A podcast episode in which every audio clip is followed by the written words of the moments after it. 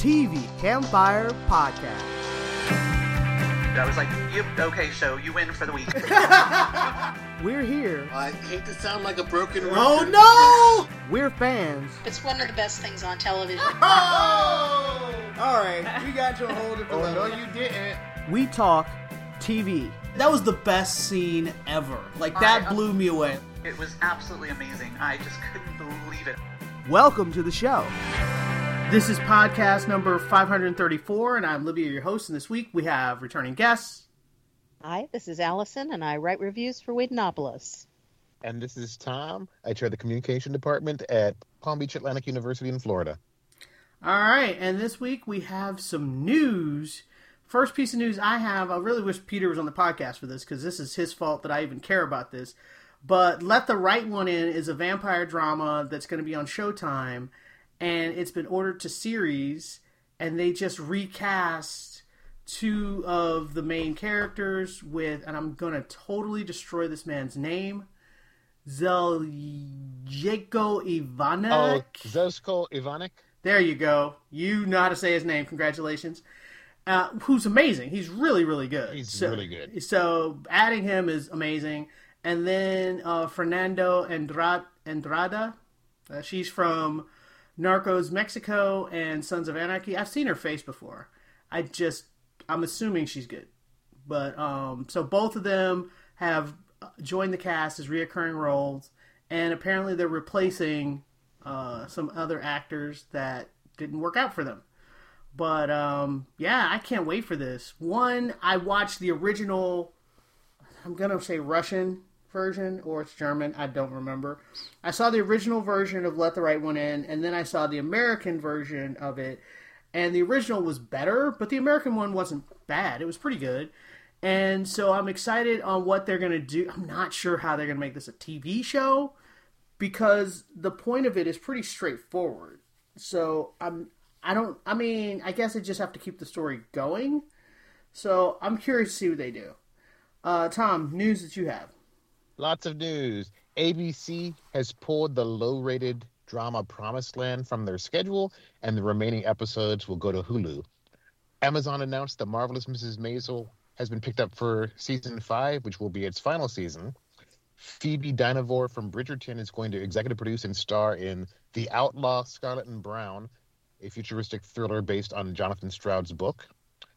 Disney Plus announced that John Williams has written a theme for Obi Wan Kenobi, Oh, yeah, I heard that. and he and he just turned 90 last week.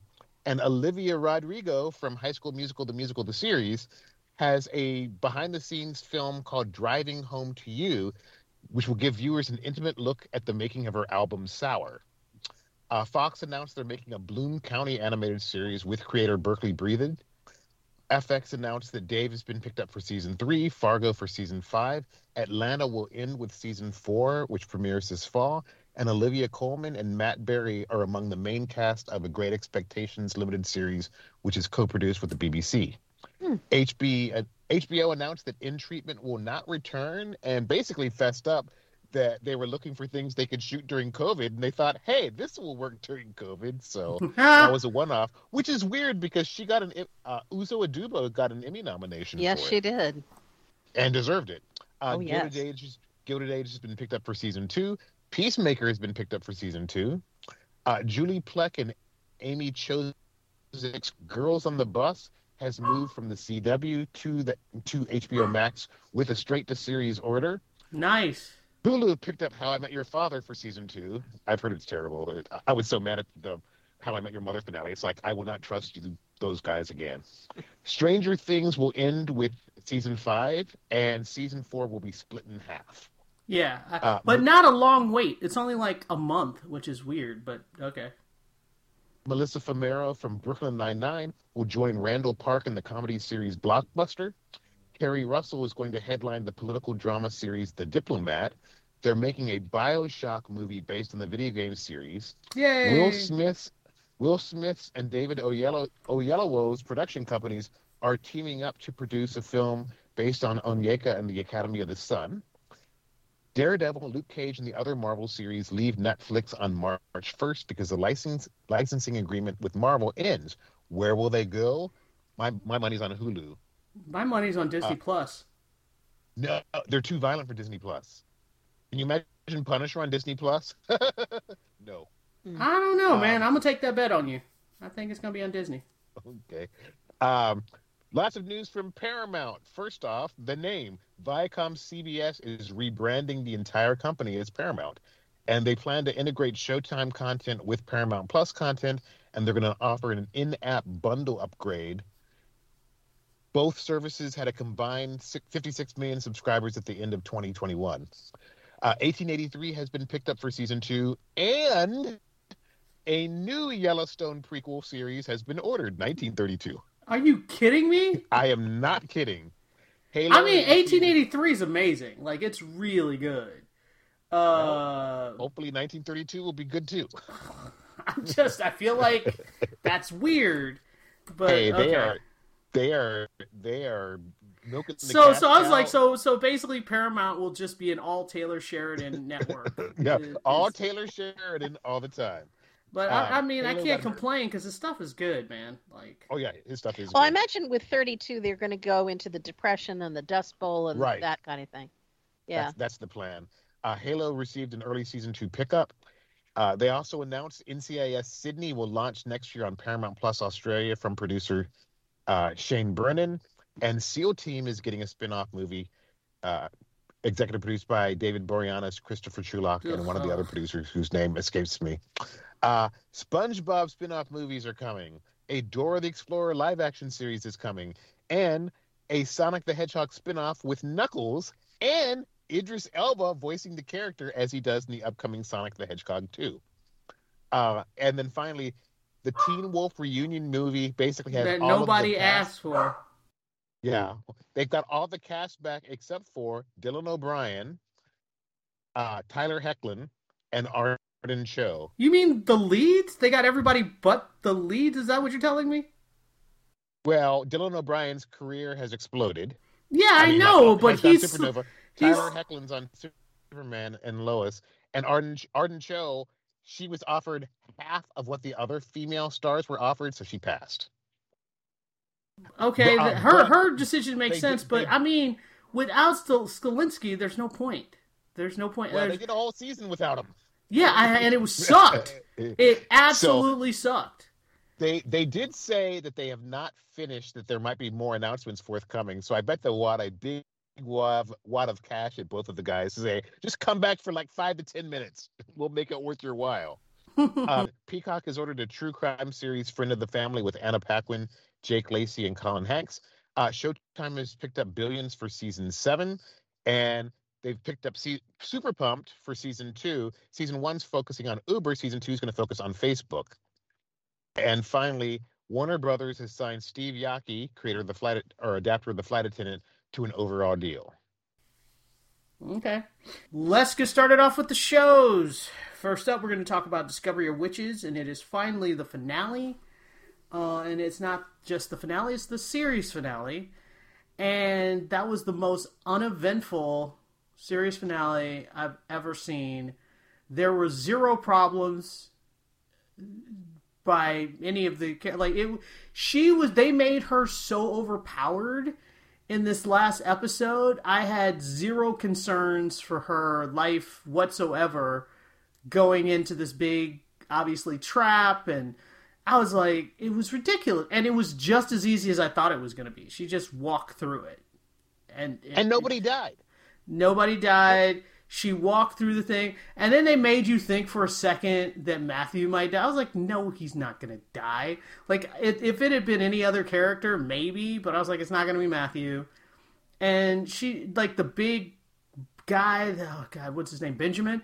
Like, he comes at her. She makes a magical bow and arrow, shoots him once. He's dead. She walks over his corpse. I was like, are you into- kidding me? and- and- That's and how turn- terrifying he was. Okay, turns done. to stone and then dust and blows away. The, I gotta say, I was calling my auntie as an anticlimactic. Um, that was supposed to be a joke, but okay, I you don't go. think I've ever watched a series that has imploded as gracelessly as Discovery of Witches. Because season one was so good, I binged it on immediately. Season two was a chore to plow through, and unlike did it get better at the end? Better, did. but It wa- did. I don't think it, I don't think it was good though. And this season was just a complete let. I mean, I did like I did I did like Philippe. I liked the episodes where we were with Philippe. Oh yeah, Philippe was great because the actor's great, but man, it was just. I'm wow. not disagreeing. I'm not disagreeing. What a letdown after that season one. I'm glad I didn't buy the, buy you know any more seasons or a box set or anything because, just come. Yeah, I and this mean, season was a train wreck. This last It season. was just- it was terrible, hot and just- mess. By the time they got to the end when you know after building up all the bad guys and saying how much of a threat they were and how terrible just every last one of them was so easy to knock down i mean the it's it, it just you know the, it's like um peter knox you know from, Oh, yeah. he was he was even dispatched by by sarah I mean, it wasn't even Yeah, like I. I, I, yeah. If, if it had been uh, the, the lead, if it had been what's her name, it, it would have been okay. Well, she's super powered, so of course. But no, he was he was literally taken out by a kitchen witch, and it was like, well, I've got a spell. Boom, he's gone. So that was scary. Okay, you know, why were we so scared of him for all these these episodes? Why was he such a big threat? If someone who was supposed to be so low powered could just say a few magic words and get rid of him, like you know, instantly. Oh, and then what's crazy is the the woman who was like, "My destiny is." Everybody thinks it's Diana, but it's really me. I'm the one that's destined to be the Great Witch. Blah blah blah blah blah. Yeah, and then no. when she finds out that Diana has the Book of Life and it's inside, she's like, "No, that was supposed to be mine." And then she just like whines, and I was like, "Wait, what? What?" yeah, and her motive her motive for helping benjamin was just it didn't make sense he's torturing other witches and she's like well they they're not the same as us. And i'm like really? Like none of the logic made any sense. And then yeah and then she just like did a weave and bound her magic and just left her whimpering. Spellbound, yeah. Yeah. Yeah and that was i mean, the, it was it was just so ridiculous. The thing is uh, if if they were going to build up to anything build up to those two last people who you know are supposed to be the big threats and have a big huge fight with them and you know and she brought a posse to help her, and then she didn't use them. Then she knew she she Oh, literally walled them off. It was ridiculous. They didn't. It's like they they built up all this stuff and then they went, I have no idea how to use any of this, and and they didn't. And and all they did was wrap it up. And even worse, after after this stuff was was taken care of, the series actually ends. the The way they finally take care of the last big bad, uh, Is they vo- vote him down? It's it's a he got out bureaucratic politics. council meeting. It's it's I mean it's like a community meeting of of creatures and and they they vote him down.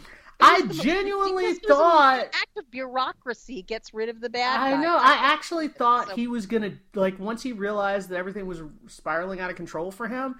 I thought he was gonna do something super violent and it was gonna break out into a fight or he's gonna decapitate somebody or something. And nope, he sat there and took it. And I was like, "Come on!" It was it was it was awful. It was, And then it was- ends in a montage. And it ends in a montage. Of course, it ends in a montage. Now, I just think that wow, what a, what an inept ending to a disappointing overall series. Mm-hmm. yeah. All right, and we're I don't done talking about that. I, I got nothing else Yeah, to say. yeah. Moving on. Um, next up, we're going to talk about In from the Cold, and we're just going to wrap this one up. That we we got up to episode four, and let's. Uh, I I I think the main points of the show are actually really good. I think what they do with the daughter, I don't know if that works. Like they try to make her into kind of a sociopath. They have her like kill this bird and put it in someone's soup, and then screw with someone's skates so that she actually breaks her her foot or her, like really badly and so they they make it seem like she's not necessarily a good person and then she becomes victim to um the bad guys like do a honey trap on her and they they you know they set her up to be the bad guy and all of that and Well, so they I turn her into a sleeper agent. yeah, they basically. turn into a sleeper agent, and I get it, and we're supposed to. But I mean, the thing is, they did so much to make her unlikable that when this happens, the only thing I feel is I feel for her mom because I'm like, well, her mom's probably you know scared for her. I feel that, but I feel nothing for the girl. Like they ruined that girl's character. What do you think? I, I didn't think she had much of a character Well, other okay. than being, uh, you know, irritating Yep. and and sociopathic. And that's the thing too. If you're gonna do a, a, a storyline where you you turn her into a sleeper agent, there has to be a de- big definition between her suddenly doing something really evil and who she is as a person. right. And they just already destroyed who she is as a person. I mean, it, it, it would surprise me that they needed her as a sleeper agent. just tell her to go kill somebody. She should enjoy that in an afternoon. Um, it, it just made no sense whatsoever as far as as far as that part, like I think that was was the weakest part of the show. Is her. I'd be happy if you know if they do a season two if they don't have the daughter involved at all because well, they said her daughter is going off to college, and I was like, oh, thank God. which is good. You know, let's let's leave her there and and not even have a phone call with her, shall we? Let's just forget about it. Yeah, yeah. So the main character, her story and her flashbacks were pretty interesting. I though the flashbacks I felt were pretty predictable. Um, she falls in love with her mark, as any young agent will do. Um, that part was not that great. Only thing is the whatever it was she was supposed to be stealing. Um, it ends up being the shot that turns her into the uh, shapeshifter, and I didn't. I don't think I knew that's what she was going to be stealing. So that was kind of cool how that all happened. Um, and I like the actress playing her younger self. I think she's pretty good. Yeah, I think both of them are are excellent. Yeah, yeah. Um, the only thing that you know that when they, when they finally worked out all the way to the ending of this thing, and I know that they wanted to do something to leave it open so there's something for a, a second season, but that whole coda at the end when she goes out to the garage, it was like on the one hand, yeah, it's predictable. It's like okay, let's see that she, you know, everything we've seen is is not really that. Um, but on the other hand, if, if you if you think about it for two minutes, it doesn't make any sense in context It's because hard- we've seen her we've seen her when she's all alone and not like performing for other people right. and she still seemed to have the same the same values and the same issues the same concerns about things so having her suddenly flip and just have been an agent all along um, well, how do you explain her killing her mom too? I was like, that was part of the performance. Does her mom Yeah. know that was part of the performance? Like, I think that came as a bit of a surprise. I don't think the mom knew that was coming. Um, but and I was like, I don't. It, it, it get there's, it there's starts so to fall. ap- that are yeah, it starts to fall apart if you look at it too hard. But I do like the moment um, at the end when she's with Chauncey because I've always disliked Chauncey through the whole thing. I don't like him because But I I, told you they were going to end up together. Yeah, but not in the way that makes sense. Because I was like, the whole time I was like, she's not into him. That doesn't make any sense.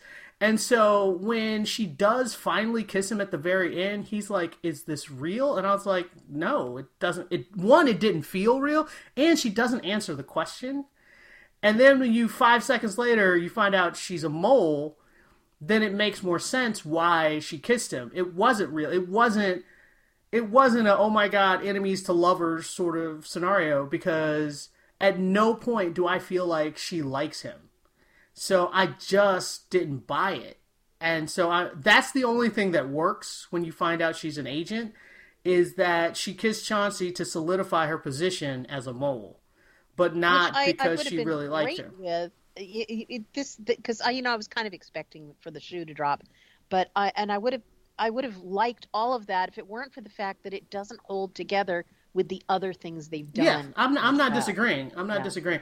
It holds for that scene though, because Yes. I didn't buy Yeah. her kissing him because she does she doesn't trust him. She finds out he puts the cameras in her eyes.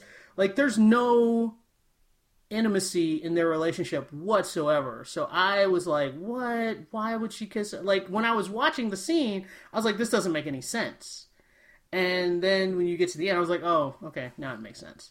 But I mean, anyway. it's fun to watch, but it's not heavy on logic. No, I, and I did enjoy it. Absolutely enjoyed it. I will say that. No, I did too. And I But and I think I think don't it think about it too hard. yeah I think it all works until like the last five minutes. The last five minutes it kind of throws stuff into like wait what?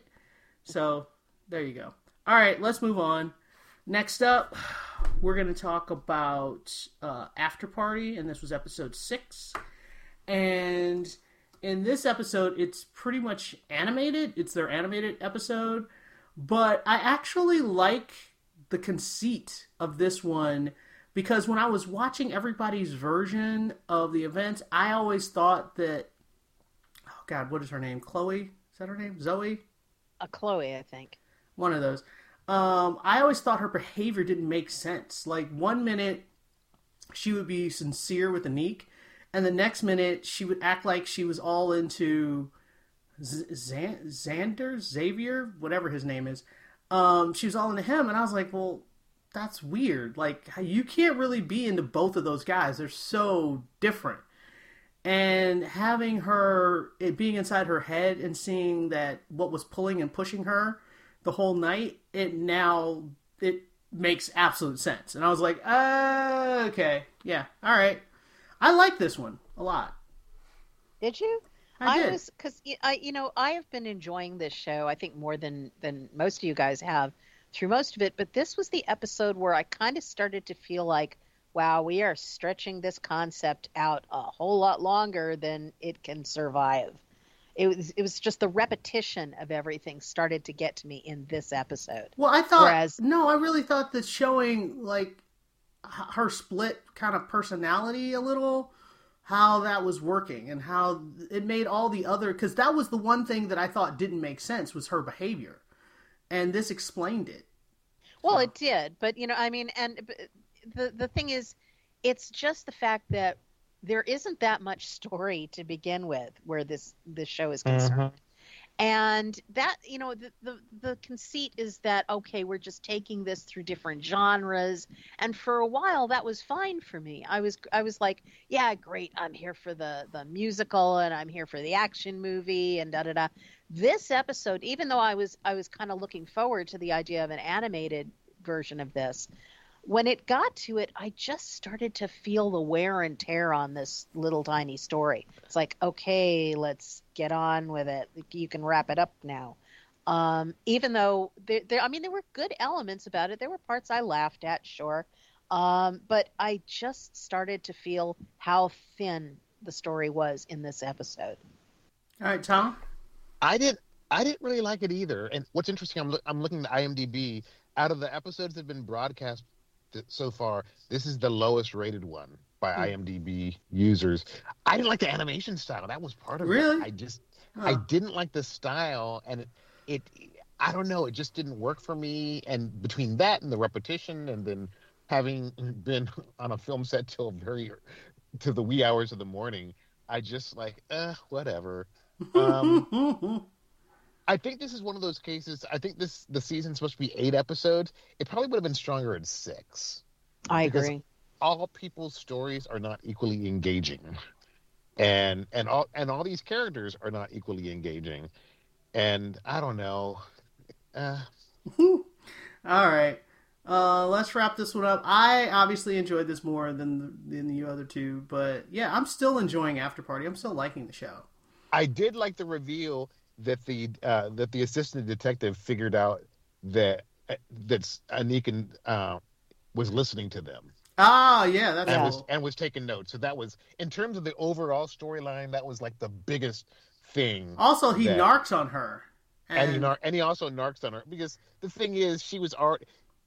I mean, the whole premise. It was glad that they got back to this in episode six. That you're supposed to wrap this up really quickly, or else, you know, right. you're already on thin ice. And then five episodes later, I mean it. All right, let's move on. Uh, next up, we're going to talk about Snowpiercer, and when I say we, I mean Tom and Allison. I don't know what episode are you guys on for Snowpiercer. It's three and four. Okay, go for it. I just want to thank Allison for for uh, for cajoling me into catching up because this is a really good season. It's a very strong season. Li- I mean, and they are moving the plot forward at a rapid pace. So uh, I- I think other shows could take a lesson from Snowpiercer. Yes, yes. Uh, my favorite moment, I, I, I sent, I posted a, a mysterious uh, Snowpiercer. Oh, uh, Big Alice edition of Clue. Lila Jr. in the night car with a knife.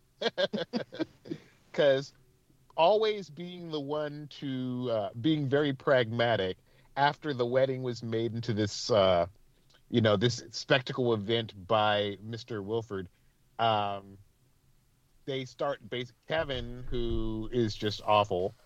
He's the dude that Wil that Wilford basically got to slice his wrist in the bathtub and then saves him in in order to pledge fealty to Wilford. But Kevin's now basically Wilford's uh, hatchet man, literally. Well, not hatchet per se, but kind of. Um, but after uh, after Ruth's uh, resistance sabotaged uh, the weapon, last the weapon that they had prepared to use against Snowpiercer, Ruth's in custody. She's about to lose a limb, and then Snowpiercer comes out of nowhere, and all's chaos. And uh, so it's basically episode three is kind of a battle of the wills. And meanwhile, Kevin is rounding up the unusual suspects and taking out, you know, chopping off fingers and tongues and all kinds of stuff. That was horrible. Yeah. It, it was horrible. Yeah. If you're squeamish, Libya, this was, I mean, it's a good thing you watched. That was a scene to miss. Yeah. this, this show has not been pulling punches, but um, finally, Lila Jr.'s you know newly new husband told her, you know, she's basically you know kissing up to Wilford, and he says, well, what if, what if? Uh, uh, why do I always forget um, uh, the dude's buff buff black dude's name, Hamilton, Of um, which one? The the black of, dude. oh oh really- Daveed Diggs character uh, uh Andre Layton. David. Yeah. If Layton comes back, what are you going to do then? And then when Layton comes back, you know, moments later, she decides, I'm going to slit Kevin's throat in front of everybody. So everybody knows I'm on the right side of history. uh, she's just so evil. And I think she's amoral. I don't think She she, is. has- She's she's a complete sociopath, and I mean to the point where even her sociopathic, well, boyfriend now husband, um, is is a little scared of her. It's like I think As that's he should be. far. and I mean, remember remember he was introduced as this character who who just loved beating up on people and doing terrible things and murdering and whatnot, and yet he looks at her and it's like I think that's taken things far. So that's a little much for me. So yeah, she is she is over the top, crazy, very very evil. I was very happy though that she took out Kevin because I was tired of him. yeah, he, he was just, ugh. He sort of he sort of got to the the limit of what he was good for, and it's like okay, good. I I will not be mourning for that character. What did you think of episode four? Um, I loved episode four. I thought that you know, they were building up to you know this payoff, which they they actually paid off incredibly well. Um, you know, we've been looking at this cat and mouse game back and forth, and by the end of of three, they finally managed to to actually get the train and get control of it. And now this one, um, they're they're stuck in a lie. That's the last thing that happened in in the previous episode is that they come up with this this lie to tell about uh, the there being this place in in South Africa that has not been touched by the global freeze, and really all it is is these these little dreams that Layton's been having that he is deciding are premonitions. That, he's he's seen something real. And he's banking on this so totally that he has their their uh, new girl who they they found out in the wastelands telling everyone that she is from New Eden and it's green and lovely and wonderful out there. And she's she's so traumatized that she's willing to lie about this. And now people are asking all kinds of questions and and it's a question of whether she'll break or not. And meantime you know they emptied out the drawers and we've got we've got the characters from that back again um, notably um, i'm blanking Michael oh, Sam, character. uh, roche roche. And uh, his wife died in the drawers. His his daughter's still alive but he's falling apart Yep. from i mean he's he's just gone. His it's like everything is is just falling to pieces for him. And he has nothing but revenge on his mind.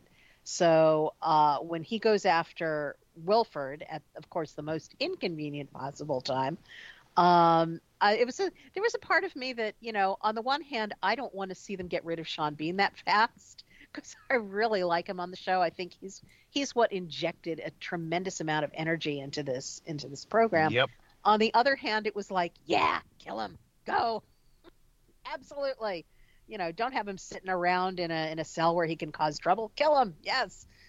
Uh, so yeah, I was of two. I was surprised there. how quickly they. I was surprised how quickly they did that. I mean, I thought they'd do Hannibal Lecter him and leave him around for a while, let him plot his his jailbreak, et cetera, et cetera, and then right away, next episode, boom, they almost gank him.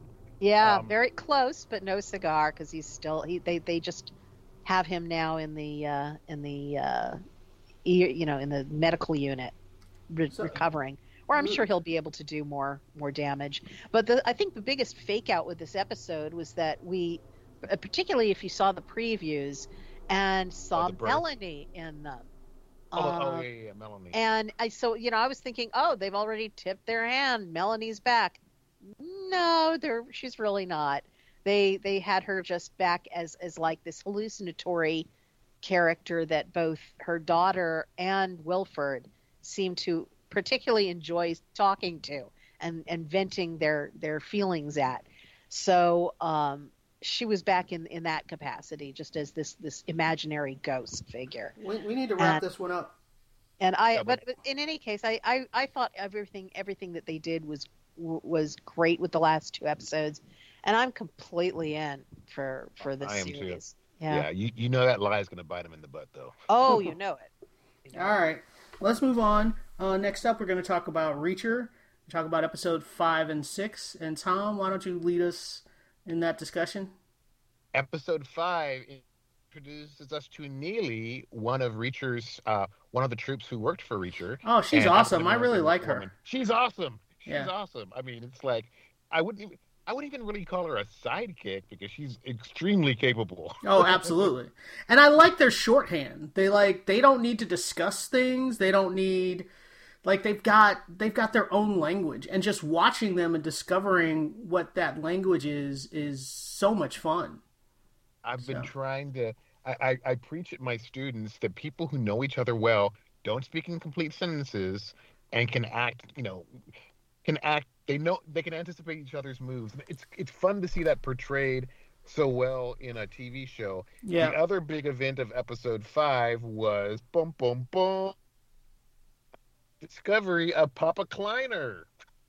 Oh, his body, they found him dead, right? Yeah, that was like a shocker. It's Yeah, like, because you're okay, like, so- we know who the villain is, and Or psych. not. Yeah, maybe you don't know who the villain is, but I I will say, is this the episode? I don't remember this one or the next one where yes, he meets Keely and he asks her to find some information for him, and she finds the information. She's like, I got to Neely. tell you in person. Is it Neely? Yeah, and she she's like, I got to tell you in person. We can't trust the phone lines. Is that ha- does that happen in five or six? Is that correct? I don't think that's. I don't think that's. Fi- I think that's when she comes back later on. Oh, okay. So, All right. but but no, that was a big. That was a kind of a big shocker because we're at, kind of at the midway point of the season, and the person that we all figured was the big bad Is now the big dead. Yeah. He's not the big dead. So now we realize that there's much more. That this is a full fledged con conspiracy. Yes, and what we thought we knew, we did not know. We're like, okay, we, let's let's reevaluate our knowledge right now. Allison, what do you think? Um. Uh, well, you know, I've I've said before what my feelings are really about the series, and this these episodes didn't really change it much. I'm enjoying it, you know, but it's it's not it's not life altering for me. I Well, I did television like doesn't the- necessarily have to be life altering. No, but I mean, I, you know, I, I don't particularly like his character Ah. because he just he's like, you know, I, I, I understand that he's like a walking fantasy figure for a certain type of person that I'm not terribly thrilled with. So it, it he, he just doesn't work for me a lot. Now, some of the the supporting characters I, I like a little bit better, but um, yeah, it's it's like it was watchable. I saw the whole thing. Um, I just it was okay. So you're saying that I should not put uh, the complete Jack Reacher collection on your uh, birthday gift list? Because because the the book readers are ecstatic with if you go Oh, on I, the I'm sure media, they are. You The know, book but readers are like, oh my gosh, this is Jack Reacher just like I've imagined them.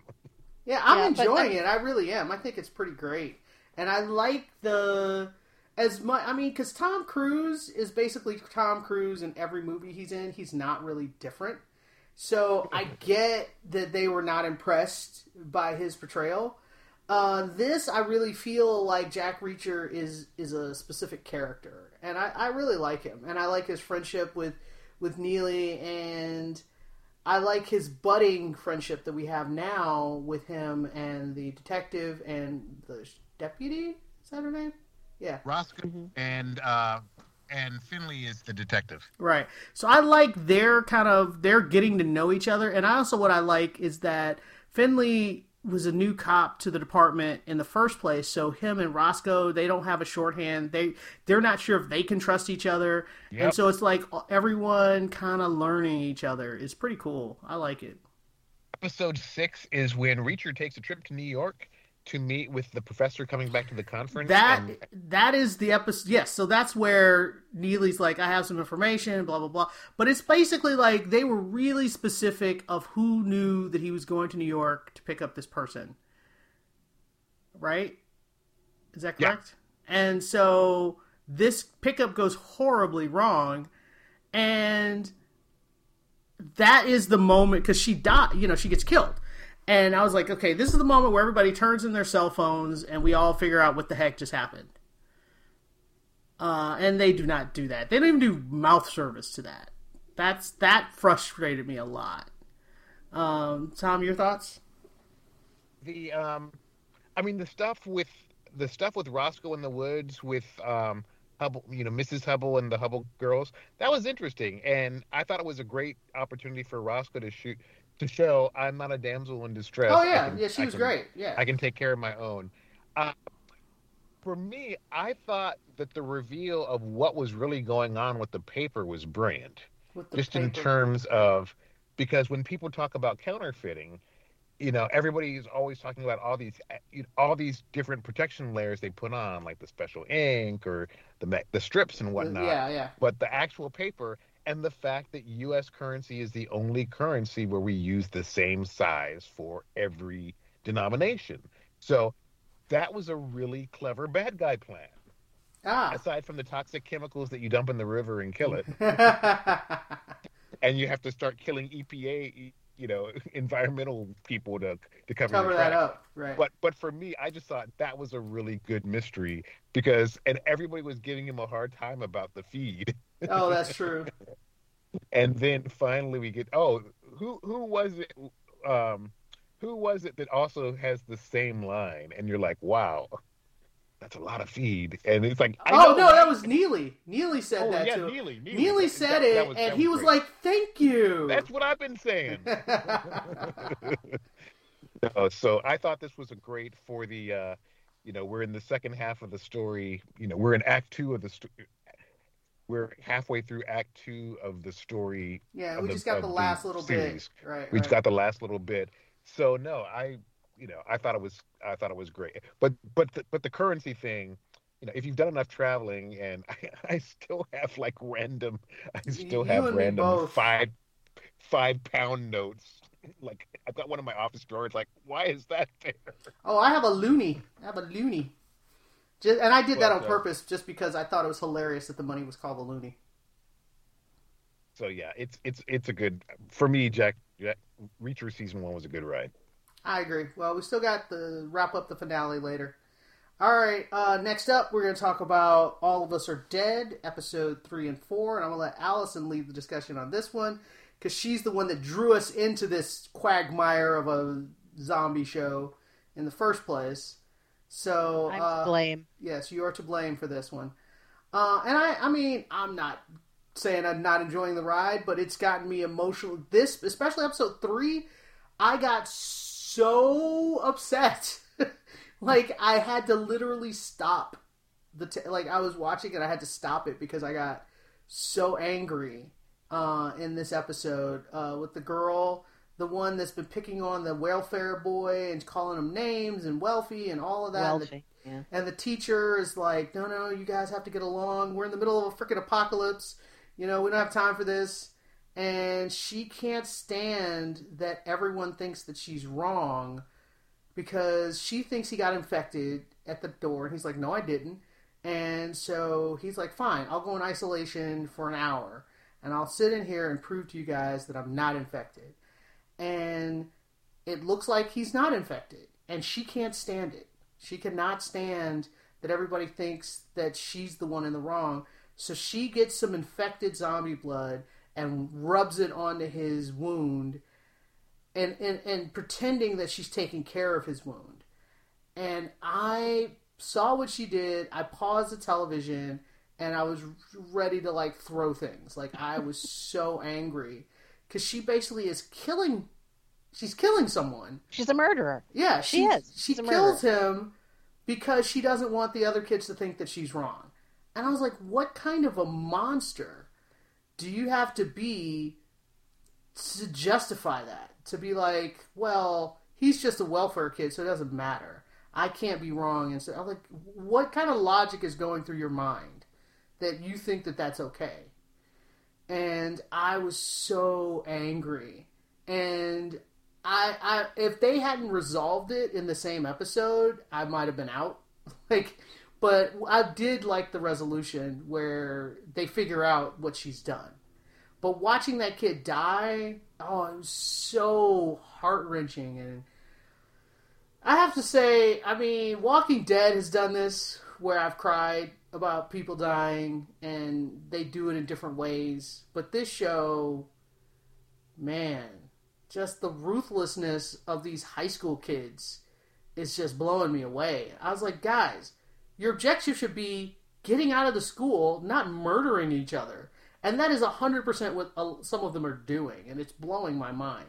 But, uh, Allison, your thoughts, I've, I've, I've taken up all the time. Yeah, well, I'm glad. I'm glad you let me go first. Um, Go ahead. Uh, anyway, yes, no, I, it, it's exactly this kind of thing that really gets you. It's not. I mean, the zombies are a threat, sure, but the it's it's just like Walking Dead when it was at its best. The real threat are the human beings, and and the Yeah, but it usually takes longer than 12 hours into the apocalypse.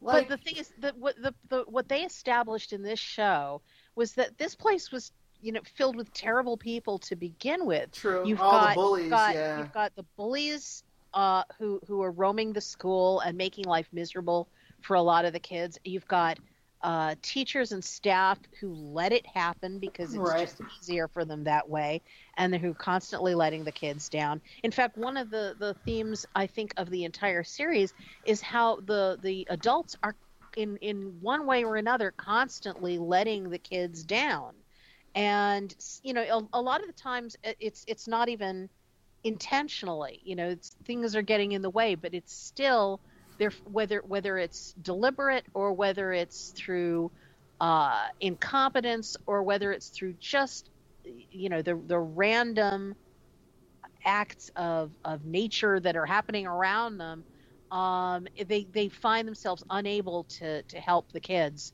who are they are supposed to be you know protecting. And the kids themselves are, are horrible. You know some of these kids are absolutely like you know lord of the flies tribalistic. And this the the girl who and i forgot her, the name of her character who uh, but the rich girl who who uh, targets the the wealthy kid um, is is a perfect example where she all she sees she's been raised to see this class system. She sees herself at the top of it. She believes he should be at the bottom. And the more he he makes himself vital in this group the more she resents him to the point where she is especially after she uh, has been as you said um, accused of of not being in the right. And um, you know she, she's she's she's looked at from her perspective as being less than this kid. She's willing to murder him to to make it all right for herself to reestablish the and then she has the nerve to make herself seem like the victim. Like Yeah. once everyone turns on her, she's like, "I can't believe you guys would do that to me." But that was so perfect because that's exactly what that type of person does. They uh, instantly the the biggest bully turns themselves into the victim. So I thought that that was brilliant. Um, I I did I one thing that I was so happy about though was that she didn't get away with it. There was someone in the class who was willing to speak up and say, "I saw what you did," and and the entire class did turn on her, and she was forced to to flee. However, not until she had done the damage that she did and cost a student his life, which was um, outrageous. And Well, it's not. It didn't even stop at him because then the teacher, who I think was an idiot, um, Decides to go with her. Yeah. I mean, and this is what this is. A, uh, goes back to the whole thing of of of uh, adults letting kids down. Well, I think she, still- felt that she had let everybody down, and she let this happen on her watch, and so she was like, "I need to be responsible for this." Right, but she did it in the wrong way. It's like if if everything had been equal, you know, and the, with it, the the school, everything was still normal. Then running after some kid who who maybe you know going to do something radical and get herself in danger um, would been would have been the right thing to do. But in the situation they were at, she could not make the the leap from you just got rid of a threat to the rest of your group stay with your group Right. stay with your kids because they need you it's Right. the group that needs you not her Right. um and she and she ends up paying for that um but it this so, so she just it, it's it's that idea of they try to make the right decisions and In the wrong way. wrong. Yeah, Yeah. and then in the next episode, uh, I can't remember what happens in the next episode.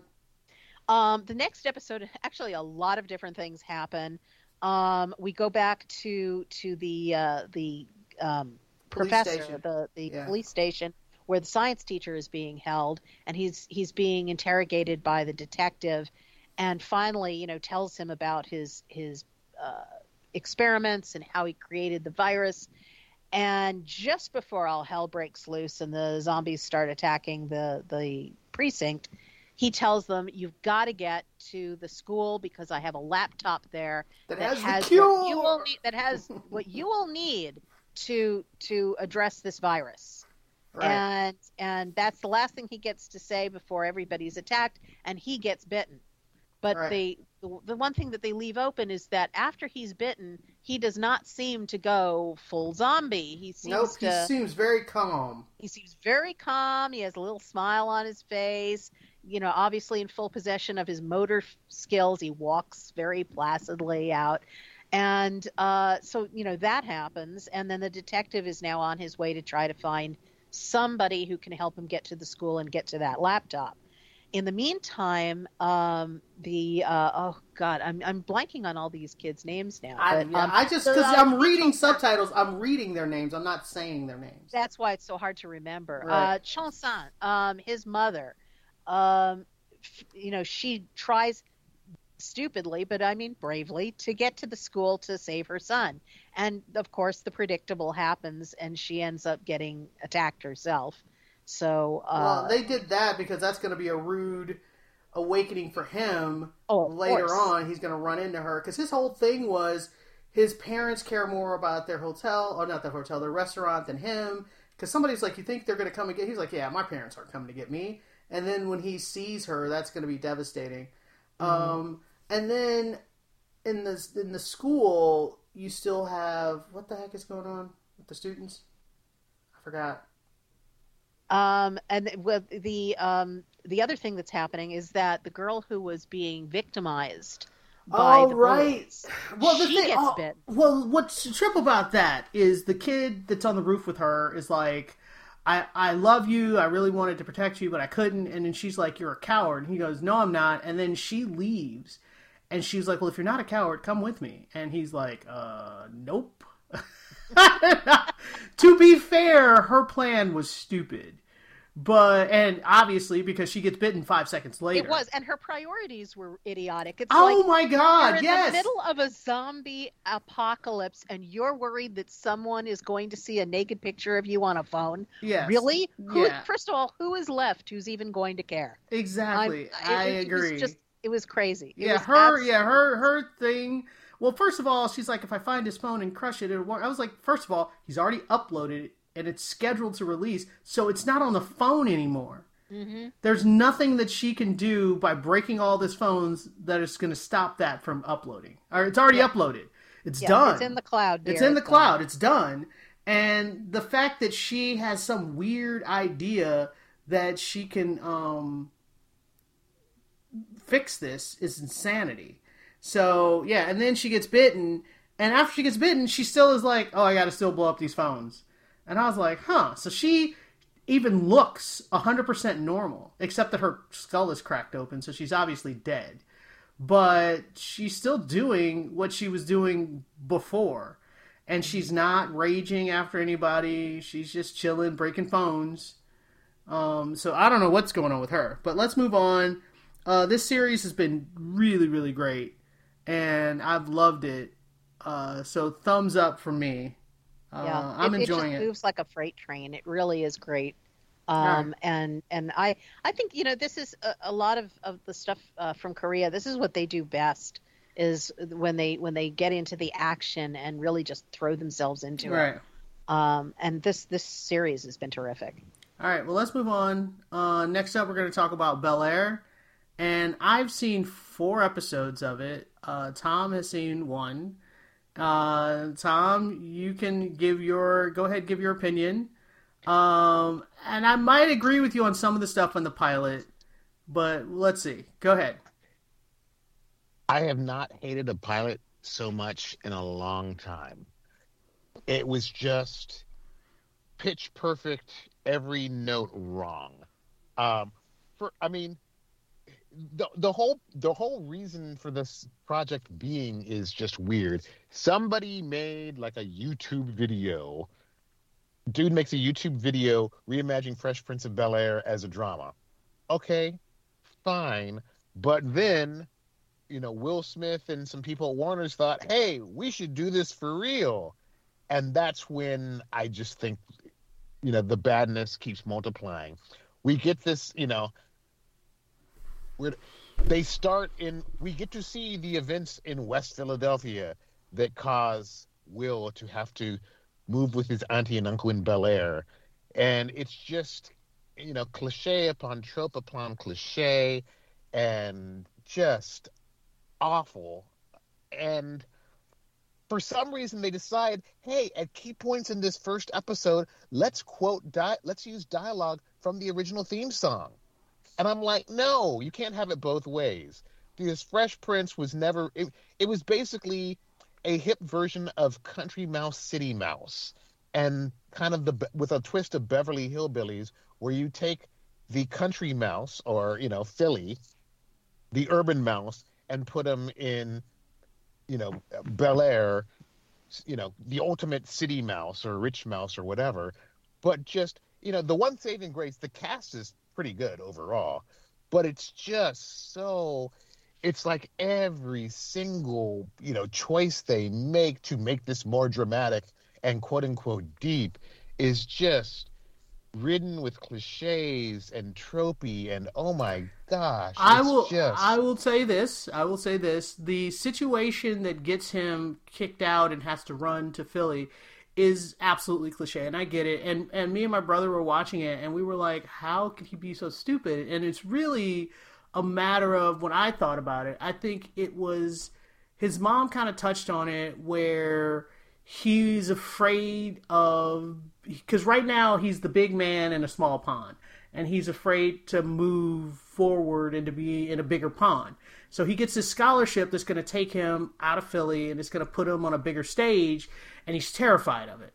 And so everything he does that night is all about self-destruct like not even necessarily conscious self-destructive. And so he does every wrong possible thing you can do in one night to get yourself like he ends up getting arrested and almost shot at and somebody wants to kill him and it's just like it's insane. And and, and you're not I'm not going to disagree that it's tropey. Um but I what I do like what I do like is once he gets to Bel Air I I like the cast I like the family. Everybody works except maybe Carlton because I can't figure out. Oh, I can't I figure out what the- they're doing with Carlton because they make him such a terrible person. He's like a bully, and he's condescending, and there's like, um, um and and they eventually, because I'm like on episode four or whatever, they do give you some hints about what's going on with him because I was like, everybody else in the family, I can see the path to where they all become kind of a good family and they all get along. But with Carlton, they have him do just horrible thing after horrible thing to Will so that he doesn't fit in. Like he can't stand Will. And to the point where it's just like, what what are you guys doing? Um, that was my main concern more than anything else in West Philly. My main concern was what are they doing with Carlton? the thing that kind of drove me crazy watching the pilot is you've taken all the joy and charm out of the original concept to make it dark and pretentious. And Well, I think what's interesting is I feel like the actor that's playing Will, he studied a lot of Bell. Like he's like doing a, a mimic of Will Smith, like certain hand movements, head gestures, the way he does certain things. I was like, oh, that's freaking Will Smith right there. And I, I like, I like that. I mean, their jokes don't necessarily land because it's not.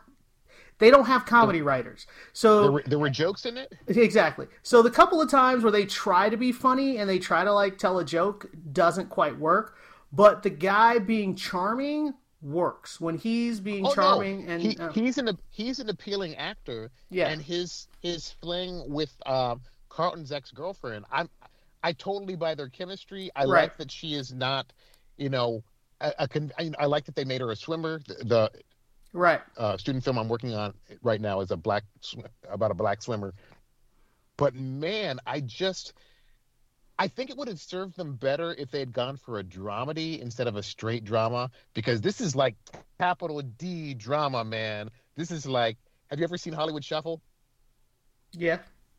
Black acting school. This is like capital D drama from black acting school. And it would serve them it would have served them better to have a more a more deft touch, a lighter touch, because everything is so serious and portentous. And it's like, man, the thing that made the the things that made Fresh Prince work were really Will. Right. Because And I think this I was- actor has it. I think he's got that I- quality that makes him really watchable. it, but the problem is the vehicle doesn't match him. I I, I think I think the, the the the episodes. I mean, I'm I'm into it. Like I've watched four episodes. I like it. They're they get to a point where Carlton is like, "Whoa, we went too far." Like because he's been doing all this stuff to Will, and then one of his friends does something for him, which is horrible. And he's like, whoa, whoa, whoa, pump the brakes. He's like, we can't do that because then, you know, and I like that you get that sense of, oh, man, like if we do this, we will 100%. And, and it's, for me, I'm saying it works. I'm enjoying it. Um, it mean- might not be for everybody, especially if you try to compare it too hard to the But, original. how- but but when you reboot a series, it that's a, I'm sorry. When you reboot a series, Well, I mean, what do you Battle. people I know, but Battlestar, original Battlestar, and the new Battlestar were nothing alike at all. And Yeah, but new, new Battlestar was so much better. I, I'm not disagreeing. I'm saying that's what they're trying to do. So they're not trying to be beholden to the old, and I'm okay with that. And I like it. So I, that's. I mean, Some- that's something- that's. Go go ahead. Something else that drove me crazy about the pilot is they didn't. I mean, they had to um class class classic Fresh Prince. They had to work up to the point to the relationship with Uncle Phil and Will, and they're trying to get there in episode one. No, like, no, they know, don't. No, they you don't. You know about, about the dad, and I'm like, dude, you can't go there so. Yeah, I just wow. No, they don't. And- No, they don't. the They Car- they, they the- do the- take the their Carlton- time. They do take their time. the the the, Car- the Carlton thing is so when they had him snorting whatever drug, I just thought that's not Carlton. And and if you're gonna reinvent Carl, they just they decided they had to go pitch black on so many different elements of the storyline. It's like you could have a defter touch would have served this well, and you know, since Peacock is not doing great, you know, it's probably going to be one of their big hits. But man, I wish it was better because I, I, I think it. I, I, can't- think it did get better, and I and, and like I said, I'm not behold. I was a big fan of the original, but I'm not beholden to that image, so I'm okay with it. But anyway, we need to move on. We need to move on. Yeah. Uh, next up, we're going to talk about the Peacekeeper finale. And hey, I watched the last five minutes. Does that count? Spoiler alert. you guys talk about it. What did you think of the finale? Well, I mean, we, we need to talk about episode seven a little bit because something big happened in episode seven that we didn't really expect. Okay. Mainly, um, he kills his dad. Oh. Okay. And I'm like, whoa! I did not think they would go there. Did you, Allison? Um, you know, I'm I wasn't totally surprised because they have made his dad so horrible, and I think that it was it was almost like he was he was his id that he had it, he sort of had to kill him to get rid of that that part of himself that was you know ugly and racist and so th- there was that that kind of Freudian aspect to it. I wasn't expecting him to be killed this soon because I know that they wanted to get a second season, and in fact, they have been renewed. But um, I yeah, I, I I was figuring that they would get there eventually. And I was So- surprised that basically you said his id, and he shows up in episode eight, basically haunting his haunting his son. Yeah, Which is- exactly. It'll be interesting to see if that continues in uh, in season two. I thought it was a solid finale. Um, just in terms of them finally kind of bonding as a cohesive unit, and um, Adebayo realizing she's all in with this group after her betrayal, and the fact that Chris did finally forgive her. Um, it, it's you know I, I got to give props to John Cena. He did. He had a recurring role on Psych as Juliet's brother, who's like a spy or secret agent of some type. And I thought I was surprised they didn't try to spin him off because he's he's got a light comic touch and he's appealing and he's not bad. You know, he's not classically trained, but still, in terms of TV stars, he's got the requisite qualities. But he's really been good on this season, on, on this show this season, in terms of showing a little bit more depth to his character. Um, there was something in there was a line in, I think in the pilot where uh, Adebayo and the other woman, and I always forget her name, but they're talking about Peacemaker, and Adebayo says, "You know, something about Chris strikes me as kind of sad," and the fact that Cena is able to play the tough machismo, but this, you know, that he's got this tragic background, and then the sadness that lurks within. Uh, his the the other big reveal of episode seven is that basically his dad basically put put him and his brother in fights and would take bets on who would win. And chris young chris hits his brother and ends up triggering a seizure which kills his brother. And so his father blames him for that. And he finally realizes no you killed my brother. Because you you know a, a kid who's being kids who are being forced by their bully father their bully white supremacist father to fight each other so he can have take bets on them. That's the kids have no agency at that point in their lives especially when they're going to get a beating from them anyway. So i, I was really you know the, the actual events of the episode where they destroy the cow you know sure of course that's going to happen and whatnot but i just thought the manner in which they did it it still had some humor and wit I, I wish the show wasn't as bloody as it is but it's you know james gunn is going to be james gunn and that's what dc hired him to do but I was pleasantly surprised, and I'll let either Allison or Livia talk about the big guest appearance.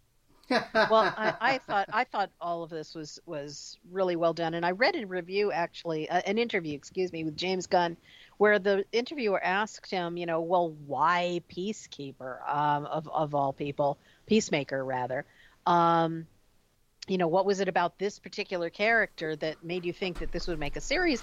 And he said that it really boiled down to John Cena, um, and that his his performance he, what he could see were these layers that he was capable of that that you know normally uh, you wouldn't expect from someone who comes from the world of wrestling and he's he's able to get that that deeper layer and you know call to something that isn't you would not expect from the character, and he thought that there was more to explore uh, with Peacemaker, you know, based mostly on what John Cena w- did with him. So I I was, you know, I think that that that goes to uh, a lot of w- what works about the show is Cena's performance and Mhm. the the fact that he does humanize this character who in uh, in Suicide Squad certainly was was just a bad guy, you know, big dumb uh, sort of cartoon commentary on fascism. And in this, he he becomes a human being, and I think that they did that really really well. And John Cena actually has a great deal to do with that because you could just, especially there's this wonderful scene in uh, the last episode where they have um, where Economos is going in pretending to be one of the butterflies Mm. and he gets caught um, by one of one of the guys stop him stops him and asks him well why does your beard look like that? Which has been a point of contention throughout the entire it's been a running joke throughout the entire series with uh, peacemaker making fun of his two-tone beard and uh, him becoming offended at, about it. And now he's he's got to actually say absolutely dispassionately what's going on with his beard and from the perspective of the human who he's supposedly inhabiting. Um, and you just hear hear this painful story about how he he thought it would make him look better and he thought nobody paid enough attention to him because uh, nobody, nobody, no one would ever notice that he didn't keep up with the beard because no one showed him en- enough attention and uh, and you look at the expression on all their faces, but particularly uh, John Cena's, um, and you see this this guilt just pass over his face because he's the one who's been really just attacking him, thinking it was funny over and over about this beard, and you you realize how painful it is, and he just you, see this shame come over him, and it's all done completely non-verbally Can we Uh, talk? I was gonna say, it's it's just great the way he does it. can we talk Um, about the TV line, finale? T- or- yeah, TV Line actually picked Steve Agee as their performer of the week for that scene. Ah, it was a great scene. Uh, I watched uh, none of the the series at all because I actually don't like John Cena. He's actually the reason I can't watch the show. um, so, but I did watch the the finale because everybody was like, "Oh my god, Justice League, show up! Holy crap!" And and and when they show him in shadow, I was like, "Oh, they just got a bunch of actor lookalikes to be them in shadow or whatever." I was Not like, so okay. fast, Livia. I know. And then when they do the close up, I was like, oh wait, they got Jason Momoa and whoever the heck plays. Ezra Miller. Yeah, I don't. I don't like that guy either. Um. So they got them to do their line or two, and that was kind of funny. I was like, oh, okay, that was nice. Um. But yeah, I I cannot stand John Cena. So the everything you guys are saying sounds like a foreign language to me. Um. Well, I would have said the same before this started because I was not a big fan of him before, but he won me over in this series. He really did. yeah, he did not do that for me. Um, We didn't watch the series. Yeah. I watched the pilot. I hated him a lot Well, in the as, pilot. as you are affectionate toward toward Bel Air, I am affectionate toward Suicide Squad or toward Peacemaker. that's so that's fine. I'll watch my Bel Air, and you can watch your Peacekeeper or Maker or whatever. Um, but let's move Keeper. on. We've got one more show to talk about before we wrap, and that is Severance from Apple holy TV. crap, this show and is amazing. I was like, I mean, I'd watched the trailer, so I knew generally what it was about. But what was funny is I watched it with Yusun, and she hadn't seen the trailer, so her going, "What the?" Like, because the way it opens is really kind of confusing, uh, but in a good way. Uh, so you have this woman wake up on this table and she doesn't know what's going on, which is a terrible way to orient somebody to some new situation. Why would you put her on the the the boardroom table? That's weird. Why not in a nice, comfortable bed where you know she'd wake up slowly and be like, "Oh, what's going on?" But no, they put her on a conference table. She wakes up, all the doors are locked, and they have this weird voice of God coming in telling her to stay calm and and they're asking her these random bizarre questions And as disorienting as she was before, the questions make it even more so because she realizes she can't remember anything. And so she freaks out. And I was like, who came up with these questions? These questions are terrible. And what's hilarious to me is that her reactions are like what how I would react in that situation because he asked her some question and I was like I would punch that dude in the face and then she punches him in the face and I was like oh that's great. Um, Well, she throws a speaker at him. no no no she She should- the- she at one Yeah, point she she does a speaker at him. yeah but I think she punches him too at one point. No, it's just the one No. thing. Oh, it's just the thing she throws that whatever. But the sentiment was the same. I was like, I would punch that dude in the face, and then she throws that at, at his face, and I was like, oh, yeah, perfect. So I like her reactions, and I was like, why do they think that that her reactions are bizarre? Like I I thought that their anticipation of the way she would behave didn't make sense to me. But I do love the overall concept of the show. I think that's pretty great. There's no way in the world I would ever agree to do such a thing, but I I got it. I got what they were going for. What do you guys think? I loved it, and I. uh, The thing is, with the questions that they asked, that that wasn't an orientation; it was a test. Yes, I get Yep. that. They were I making get sure that, yeah. they were making sure that she really genuinely couldn't remember anything. Um, and that was that was the whole purpose of that. And I think that the purpose too, because I felt the whole bit with the table was weird too when I saw it. But I think it's it's a matter of breaking someone down and making them as vulnerable as possible and disoriented as possible, so they accept whatever conditioning that they. Uh, Yeah, they but I, I thought that it put on. was it was weird that they were surprised. They were genuinely surprised by how she was reacting. I was like, no, that's how a normal person would react in that situation. Yeah, but I don't think most people probably get as, uh, or at least in the past, the people who they have gotten so far did not get as violent as she did or as adamant about escaping as as she has. I think they they're used to a certain level of of problems, And certain level of complacency, refuse, yeah, uh, yeah. and then and then they yeah they immediately become complacent because they don't have anything to really reach into in terms of experience. Like what should i be doing? Where am i going? What am i missing out on? Da da da. They're they they're just a blank slate. So they they become placid pretty pretty quickly generally. And she does not and that's what No. surprises them No, she did not, which I thought was great. I thought it was fantastic. Though, what's the deal with the numbers that are scary? They're like, we need you to, to bunch up the scary numbers. And she's like, why are numbers scary? What? And then when she finally gets, she's like, oh, I get it. I can feel it now. And I was like, what is going on? What is actually being done at this job? Like, what We is that company? know. don't know yet I know, Yeah. but that's what I'm saying. I was like, that is like, what the heck, man? I watched most of episode one really late when I got when I got home um, from set last night, and I'm like, I know this woman, this boss woman in the place, but why can't I place her? And I'm like, I look at the credits, it's like that's Patricia Arquette because making her completely gray r- threw me. But as soon as soon when they show the neighbor woman again at the end Yes. of the first episode Yeah, and they go to yeah. pains to not show her face, it's like, oh, that is totally Patricia Arquette. Yeah, and yeah. it was. And it's like, okay, so obviously she gets to remember what's going on Yep. at work and at home. but yeah, Well, as soon as as soon as she references my mother is an atheist, and, and I'm thinking, Mhm. how do you even remember that you have a mother? And it's so it's like zing. As soon as she says that, you know she is part of whatever this conspiracy. she's not she's is. not She's- severed. Yes, Right. she is. Well, But you I- can't. I- I, I can understand why you wouldn't keep the boss severed. That makes sense.